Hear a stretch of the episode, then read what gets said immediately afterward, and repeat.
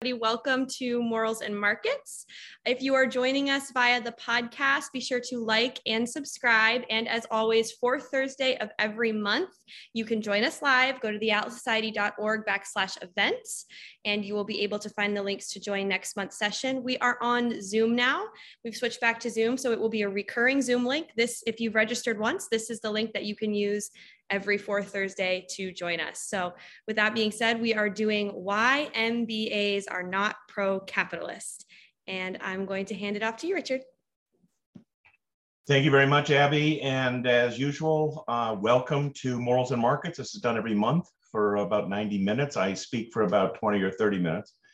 On some issue relating to the connection between morals which, or ethics and uh, markets or economics. So you can think of it as a, a synthesis of uh, philosophy and uh, economics. Now, um, I the topic tonight I've discussed before. There's a clubhouse session if you want to look at it. I want to expand on this a little bit uh, tonight, though. Let me just read my descriptor that I sent out. It's widely but falsely assumed that financial economic capitalists are necessarily pro capitalist ideologically. Why is that so? By now, woke CEOs are widely recognized and indeed widely hailed for being anti capitalist, including by uh, violating their fiduciary duties to shareholders. So we can talk more about this, uh, what that means.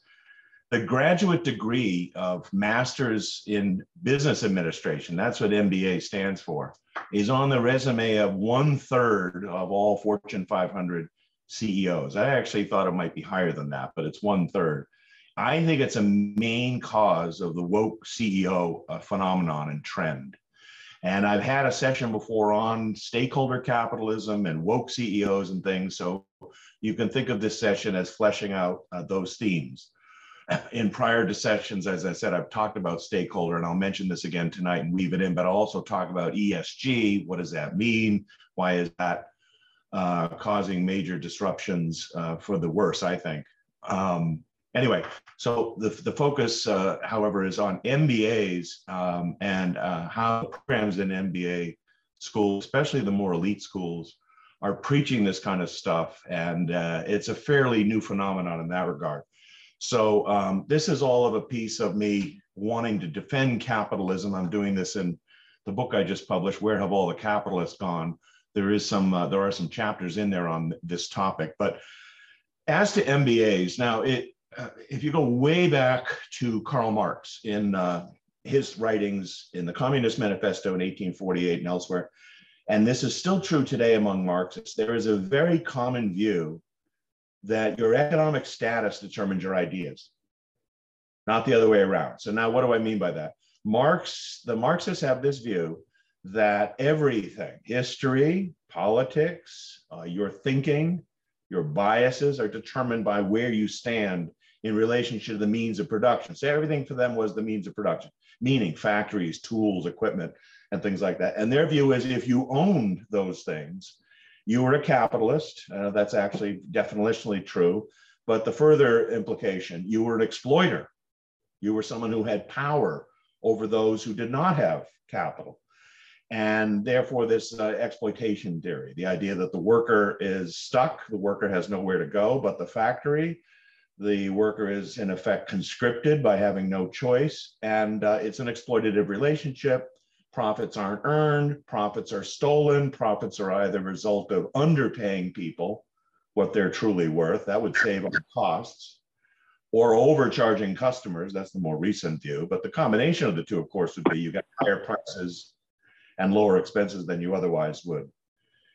Now, the thinking here was if you own the means of production, you were pro anything that was for the means of production. So you, and on the other hand, if you were a laborer, you were necessarily anti business, you were necessarily anti corporate, anti profit, all that kind of thing. And so um, it's a very material, if you know the philosophy, it's a very materialist view in philosophy. By material, I don't mean consumer goods and things like that. Materialist in philosophy means that things are moved not by consciousness, not by ideas, but rather by physical, literally physical materialist things. Now, this theory is not true. Uh, you only need to look today at people like uh, George Soros or Bill Gates or the whole range of anti-George uh, Soros is one. What, what's the other one? Bloomberg, who ran for uh, president recently. There's a whole range of very wealthy people who are anti-capitalist. And this is a head scratcher to some people as to why that would be. It's only a head scratcher because they have this Marxist theory. And equally, by the way, it's a head scratcher why, you know, the, the typical truck driver, say, or I remember the Teamsters Union backed Reagan in 1980, and it was a head scratcher to people. How can union, uh, more physicalist workers, uh, waitresses, and things like that. why would they be more Republican, middle of the country type of thing? Again, it flies in the face of the Marxist view. And the answer is the our ideas come from ultimately from philosophy in the in the universities, uh, trickling on through to the intellectuals, journalism, uh, stand all the way to stand-up comics, and, and it's not your material position. So there's no mystery here. I remember also in my early career, uh, which started on Wall Street in 1981. So I was on Wall Street working in finance for about 20 years. And I noticed right away, uh, even in the 1980s, which, if you know and remember, was a revival of neoliberalism, meaning the new liberty, the case for capitalism coming out of Reaganomics, coming out of Thatcher, those whole the whole two decade period before 2000 it was a movement toward a friendlier feeling uh, and practice toward capitalism. And Wall Street was vibrant again, America was vibrant again. And so you would think that people on Wall Street would be pro capitalist. Most of the ones I met were not. Now, most of them were Democrats, which didn't mean they were socialists. But uh, it was almost like the wealthier they were, the more suspicious they were of capitalism. And, and I would ask them, because I was a pro capitalist all the way from the beginning, and I would ask them, why are you not aware of the beauty of this system? And some of them would say, with amount of guilt, uh, especially in finance, they didn't quite know why they were making so much money. Uh, they couldn't really explain the productive nature of finance. And so they felt guilty, but I could sense that part of the guilt was instilled in them by intellectuals. It was instilled in them by professors and, and preachers and all the others. Uh, now, I myself went to business school in the late 80s. Uh, I got my degree at the, what's now known as the Stern School of Business. At the time, it was New York University Business School. I went at night while I was working at a bank. And uh, I think I got the degree in 1988. So I got an MBA. I do remember the program. Now, 1988, when you think about it, this is after uh, eight years of Reagan and we're about three years away from the dissolving of the Soviet Union. So the whole trend was toward free markets are great, entrepreneurialism is back, there are business heroes, they're not villains anymore. And, and that was the broader trend. Um, and it seemed pro capitalist, but it obviously didn't have any lasting influence because for the last 20 years, we've been moving in a different direction. But, uh, but I bring up my MBA experience and uh, the reading around at the time, and I noticed only a small sliver of the curriculum uh, dealing with what we would today call woke or social justice stuff. Uh, you, you, majored in, this is still true today, you majored in either finance or marketing or accounting or strategy and things like that. And so you had specialties, but they would just give you maybe one or two courses required on, I, I, think the call then was, it was described as the, the legal and social context of business, the legal and social context of business. So they were training future managers of the idea that, well, you need this specialty, you need these skills, but you also have to be aware, and I agreed with this as well. I mean, we didn't live in a laissez-faire economy. You needed to be aware of the legal surroundings. You know, if you were in finance, you needed to know how the Federal Reserve worked or the SEC uh, or the regulatory agencies. You didn't want to go awry, you know, from the regulatory standpoint. And then the social, now the social aspect, that's interesting. And they taught it as things like be aware of the reputation of business, be aware of the broader social uh, attitudes toward money making and business and big business and Wall Street and things like that. And I thought that was a perfectly valid part of the curriculum and uh, on the other hand, the dominant model was what's called the shareholder model of capitalism in business. Now, that meant the shareholders, of course, are the owners of the corporation. They're, that by shareholders is meant those who invest in the corporation. And now I have to shut up my dog. One second. My point was that the model was shareholder model. meaning the owners of the company would be the ones who would decide management, strategy, all sorts of things like that. And what was developing in the law schools and the business schools, however, at the same time in the late 70s was a stakeholder model. So notice they use the phrase stakeholder. It's very interesting. Sounds like shareholder. But the idea is they wanted a broader conception of who should control the corporation. Now, the Marxist theory was when the laborers got upset and were no longer willing to be exploited, they would basically take over militantly. There would be a revolution.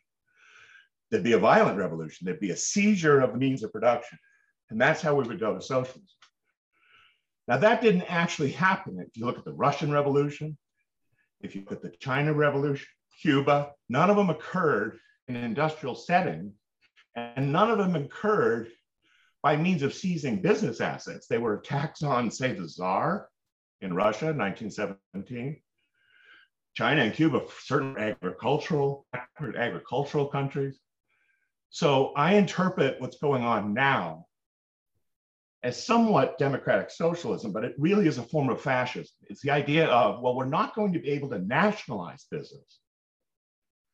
We're not going to be able to get government to actually take over the means of production, but we're going to have them control the means of production, right? So capital, in other sessions, it's not just private ownership of property. With that private ownership comes control, what you do with the property. I mean, think of your own body if I said you have a right to control your own body, but I treated you like a slave and I told you what to do with your body, you would say, Well, I'm not fully free. And if I said, Well, you own your body, I'm just telling you what to do with it, or your personal property, or your car, or your house, or your possessions. So the control part's really important. Now, the socialists want public control and public ownership. Capitalism is private both. But the hybrid systems like fascism are basically you can keep title to your property, but we'll tell you what to do with it. I believe that's exactly what's going on, not just in America, by the way, but in Europe and elsewhere. This stakeholder model is deliberately designed. And if you look at the founders of it, they actually say this, uh, not quite as starkly as I do. The point is to dilute, I'll use a phrase from Wall Street, to dilute the power and ownership of existing owners of existing shareholders by bringing in other stakeholders. Now, who are these other? So, so this is one of the tributaries, if you will, to the whole woke corporate mentality. I'm talking about the stakeholder model. Uh, I'll, soon I'll turn to business ethics and ESG. But this is one tributary, the theory that of, of corporate governance, if you will, the theory of corporate control. And this is increasingly, as I said before, started in business schools, but it's creeped into, it started in law schools, but it's creeped into business schools in the last couple of decades. So if you enter business school today, and the, and the top ones, of course, are Harvard, Stanford, uh, what else I would say? Well, Wharton in Pennsylvania, Chicago, the Booth School at Chicago, it's really, I mean, there are many business, Kellogg at Northwestern, there are uh, many business schools, but it's the cream of the crop, so to speak, the ones that have the most prestige that are most teaching this stuff. And if you look at the profiles of those one third of Fortune 500 companies I talked about, I would say a third of them went to Harvard Business School. And this is totally being taught at Harvard Business School. I've researched this in the last, the trend there in the last two decades has increasingly been toward that in the last decade, especially so. Rebecca Henderson, if you want to look it up, Rebecca Henderson at the Harvard Business School is the, the professor, she's got some colleagues who's most pushing this. And her most recent book is called, now get this, what do you think this is about? Reimagining Capitalism. So reimagining in this literature always means overthrowing capitalism, but reimagining sounds so much better. It sounds like a reform movement, but it's really much more radical than that. Now, I want to say something about stakeholders. Who are these stakeholders? Let me let me just quote from the Business Roundtable and, and why this is important. In 2019, the Business Roundtable and what is that? It is a uh, lobbying group for the biggest corporations in America. It's called the Business Roundtable. It was founded in 1978. Its goal was to get some common agreement among large corporation CEOs on public policy. specifically related to governance. And already in the 70s, there had been a controversy about this. That was the beginnings of people saying, you should manage your corporations with corporate social responsibility, not just for shareholders. And really, the only two people in academia that were arguing against this was Milton Friedman, who in 1970 had written for the New York Times, the social responsibility of business is to increase profits. So he was defending the profit oriented shareholder model. And an objectivist business historian named Robert Hessen, who was at the Hoover Institution and in 1979, at the end of that decade, wrote a great book called In Defense of the Corporation. And interestingly, Hessen was defending the corporation not only against the left, critiques from Ralph Nader and others, but from libertarians, Rothbard and others, who were claiming that corporations were favors. Corporations were not natural, according to these anarchist libertarians. Corporations were something that the state created and therefore the state could control.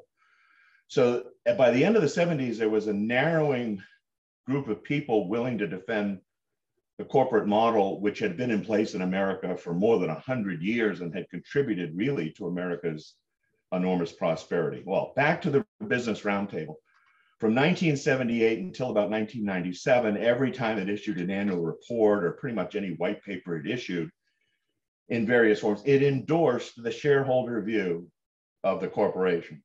That the manager of the corp- managers of the corporation, now remember, the bigger the corporation gets, the CEO's office, the managers are not going to be able to own large shares in the companies because the companies are now huge. So this is not a case of you know, like Henry Ford in 1905, who owns Ford Motor Company when it was smaller, right? But by today, right, no one could have a huge share in Ford Motor Company because it's so huge. So over time, what happens is to grow your company, you bring in other investors, you bring in other shareholders, and now there's hundreds, possibly even thousands of them, but they're still the owners. And the managers are basically hired by the owners to conduct the business and to earn profits and to not waste money and not and to not go off on boondoggles and to pay dividends and other things to the owners. So the owners are actually the shareholders. Well, it was in 2019 that the Business Roundtable came out and said, we are changing our view of what the purpose of the corporation should be. It should now be stakeholder. Now, they were just basically, as I said, they were basically finally putting a rubber stamp, but these were CEOs doing it now a rubber stamp on the basic social movement that had been going on for a, a decade or two. JP Morgan's chairman, Jamie Dimon, also on the board, he said, major employers are investing in their workers now, in their communities. That should be our focus. We now have modernized principles reflecting the business community's unwavering commitment to push for an economy that serves all Americans, unquote. You get the idea? Serving all Americans versus serving shareholders to the idea of serving JP Morgan shareholders, that's considered selfish. That's considered narrow. That's considered short-termism. Quote from uh, Johnson & Johnson CEO.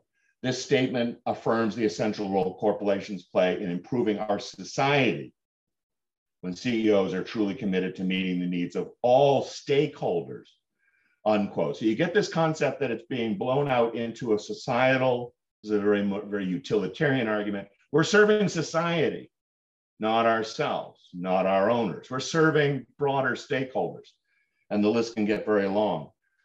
The statement itself says this is now an order of the stakeholders, delivering value to our customers, blah, blah, blah. Investing in our employees, and there's a whole section. We foster diversity and inclusion, dignity and respect Third, dealing fairly and ethically with suppliers. Fourth, supporting communities in which we work. And fifth on the list, shareholders.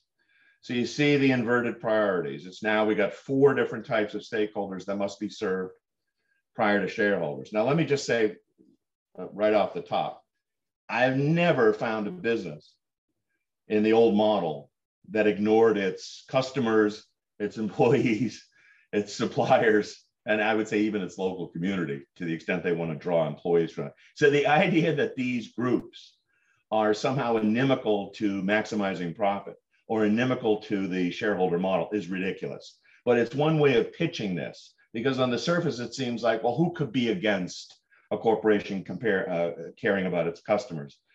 Uh, the point is there are many, many more stakeholders than this, and many that are anti-corporate. Exxon, for example, literally uh, in the last year put on two board members who are against fossil fuels. Now you go try to make sense of that. This is appeasing one's enemies. This is not trying to uh, diversify or get into other businesses. They're, these corporations are facing enormous pressure and criticism from anti-corporate, anti-capitalist influences and interests.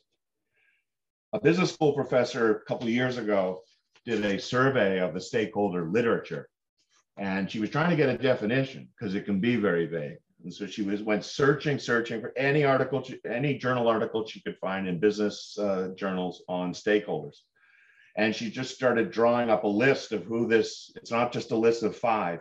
At point, one point, she counted 435 different people, groups, causes, including the Earth and the intergalactic space, who were stakeholders. So you see that this becomes a very arbitrary system but the idea that the underlying goal is to, I would say, bleed dry uh, the corporate business community. So that's it. I'll leave that aside for now. We can talk more about what the stakeholder model is. But the other tributary to this whole process in business schools is the business ethics module. Now, when I say ethics, um, there are many ethical codes. I alluded to one of them, utilitarianism which says you don't really have any rights, that the goal of an ethic should be to maximize the greatest happiness for the greatest number. That's the alleged standard from Bentham Mill and onward. It's a very common standard today. It's the one we get when we say, whatever is good for society, whatever is good for the common good, whatever is good for the general welfare or the public interest. These kind of broad based collectivist criteria under which you're able in this model to sacrifice certain individuals or groups or companies if it helps the greater good. So it's not an individualist, rights based ethic. Now, another ethic would be the Kantian school, Immanuel Kant, who has a deontological ethic, which says your primary goal in life should be to serve others, not yourself. Anything that's in your self interest is dubious morally. There's the altruist school from Auguste Comte, not C-A-N, not K-A-N-T, but C-O-M-T-E. Auguste Comte in 1850s came up with altruism. He made up the word. Altruism means otherism. And it was a similar view uh, to Kant's, but even worse. The idea was any egoistic, self-interested behavior was immediately off limits in terms of morality altruism or other oriented, it had to be service to others, especially if they weren't of any value to you. So perfect strangers would be more important that you served rather than say family or friends. So altruism is the competing uh, ethic that goes against what's called rational egoism, and that's the philosophy, the ethical system advocated and explained by Ayn Rand. The rational egoism is the idea that you should be the primary beneficiary of your own choices, and values. The primary beneficiary, not the only one, that you should serve yourself first, that you should be self interested, selfish, if you will. That's the derogatory term for it. Greedy, if you will. But greedy for what? Greedy for health and wealth and life and happiness. In, in the American system, the pursuit of happiness, what Ayn Rand called the central moral purpose of one's life, to be happy. It's a very egoistic motive when you think about it. You're not looking to abdicate. You're not looking to suffer. You're not looking to be a victim. You're looking to enjoy life and create values without harming others. So the rational part is, well, it's not automatic what our self interest will be. We have to figure out what it is. We have to do the hard work of figuring out what our values are and how to attain them. Now, it should be obvious in the context of MBAs, business, Wall Street, that the commercial manifestation of this ethic is the profit motive.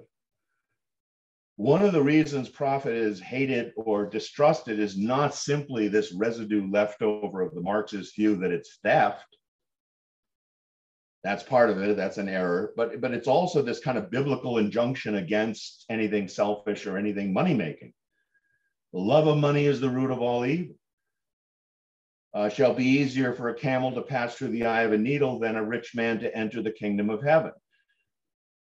There's many, many biblical and other passages deriding anything commercial. There's a long history of this, intellectuals versus commercial. The commercial world seen as low, vulgar, crude, base, whereas the intellectual and moral things are higher and heavenly and mental. So that's feeding this as well, an underlying distrust of profit. And if the shareholder model, which it is, is saying, listen, uh, it should be, the goal should be to, to maximize profit. To this ethic, that sounds like maximizing uh, vice. We don't want to be maximizing vice. We want to be minimizing vice. And we might make profit, but then the way to exonerate ourselves is to give it away in some kind of philanthropy or just think of what the image is of the nonprofit organization it's considered it's considered noble it's considered moral as opposed to the for-profit uh, entity so that is another tributary business schools are not immune to the ethical codes coming out of arts and sciences uh, same thing with the law schools same thing with the medical schools by the way, the same thing, believe it or not, with the engineering schools. They're all on the same campus. The key influencer is the philosophy departments. I know people think philosophy has no influence, but philo- ethics is part of philosophy. And to the extent philosophy is teaching this altruistic service to society code, it's permeating other specialty uh, schools like business, medical, law, and engineering. And so that is one of the reasons you're getting MBAs uh, to paradoxically um, becoming either anti-capitalist or at least not pro-capitalist. Now, I just want to, um, before I turn to ESG, uh, just give you the headlines of certain things that have shown up in the last few years to give you just a sense. I'm not going to summarize all these arguments, but here's one from a business ethics journal quote, this is from 2012 business schools, capitalism's last stand. Now, the theme of that one is well, capitalism is hated in other departments, but you think it would still be liked in uh, the business schools. That's its last stand. And according to the author, it was losing ground even there. Uh, here's an essay from Harvard Business School magazine, December 2016. MBAs are more self serving than other CEOs. So this one goes on, it's a study of uh, whether getting an MBA makes you more self-interested.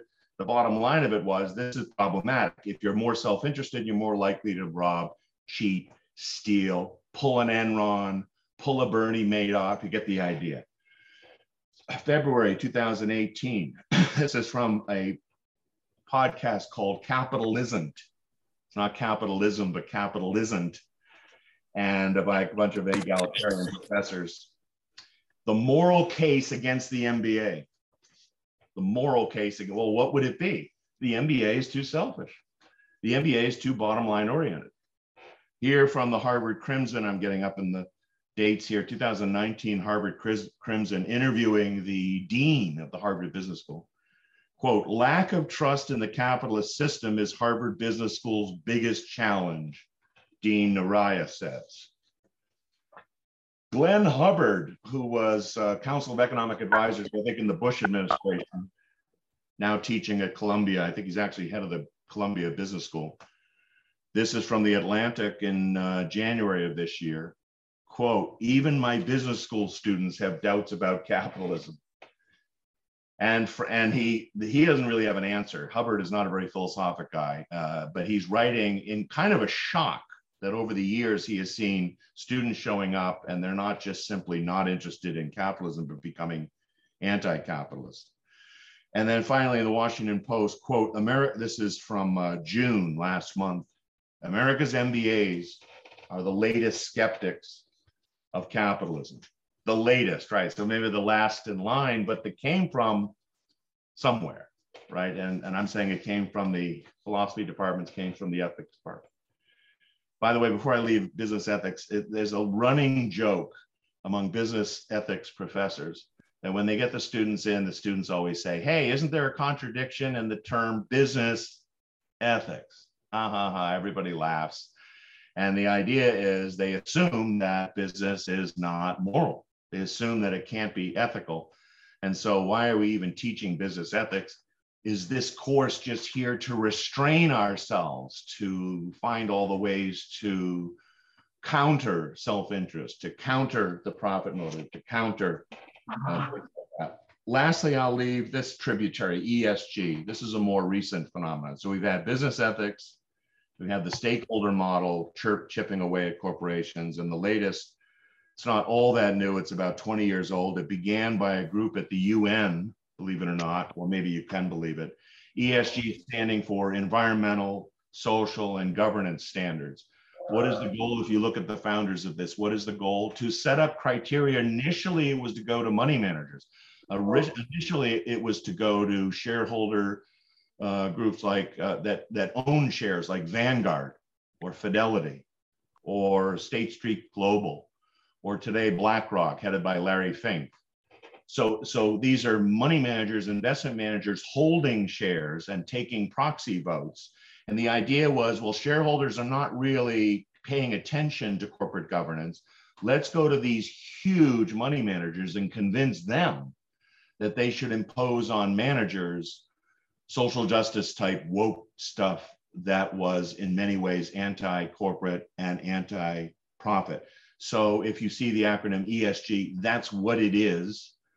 It's it's enormously it's like a cancer, I believe, uh, into not just corporate life. There are now ESG scores not only for companies, and of course they would be downgraded on things like: Are you using fossil fuels? Uh, do you have uh, you know employment in uh, foreign countries we don't like. So there's a whole range of, or do you have, you know, you, we need a certain gender or social or racial makeup in the boardroom. So deliberately non-objective, in many cases racist, environmentalist uh, standards being imposed on businesses, and they're just cowering before this because they feel guilty uh, to begin with. Um, but there are also ESG scores for nations. So the UN is running around and everyone's running around measuring nations and some of the turmoil recently in the Netherlands and in Sri Lanka, where they've overturned the government. Those governments trying to follow ESG standards have thrown away things like fertilizer use in agriculture to the point where a third of the farmers are unemployed to the point where there are food shortages and riots going on. I mean, this is a, if you look it up, just put ESG in, ESG and Sri Lanka. There is a direct connection between these very inhumane anti capitalist standards and the collapse of economies. So I believe it's not only bleeding dry, otherwise uh, prosperous corporations that gave us the standard of living we have. It's going to corporate. It's going to uh, dry uh, some of these entire economies. So I'll, I'll leave it there. My main theme is that the MBA programs you would think would produce business people and CEOs who uh, who are serving the actual owners, which is the thing they should be doing. They should not be running off like a trust fund, running off with the assets and using it for their own purpose or the broader social purpose the business schools, like the law schools and medical schools, are not immune from what's being taught in the core of the university, especially in the ethics departments and the philosophy departments. And the ideas are very bad. The only way to fight this long term is to advocate an ethic of rational egoism. And with that, the idea of property rights and individualism. And when it comes to the corporate world, an unabashed, kind of guiltless love of profit and profit motive and profit maximization and rejecting the idea that these are in any way a version of theft or an injustice. And that is the only way we're going to recapture um, the kind of rights a corporation should have and the kind of prosperity we can get under capitalism. So I'll, uh, I'll leave it there and now take comments and questions. All right. If you are listening on the podcast, this is the end of your time with us, but you should definitely join us live next uh, month on the fourth Thursday of every month, 5 p.m. Pacific time, 8 p.m. Eastern time, so that you can take part in what is usually another hour of question and answer and discussion.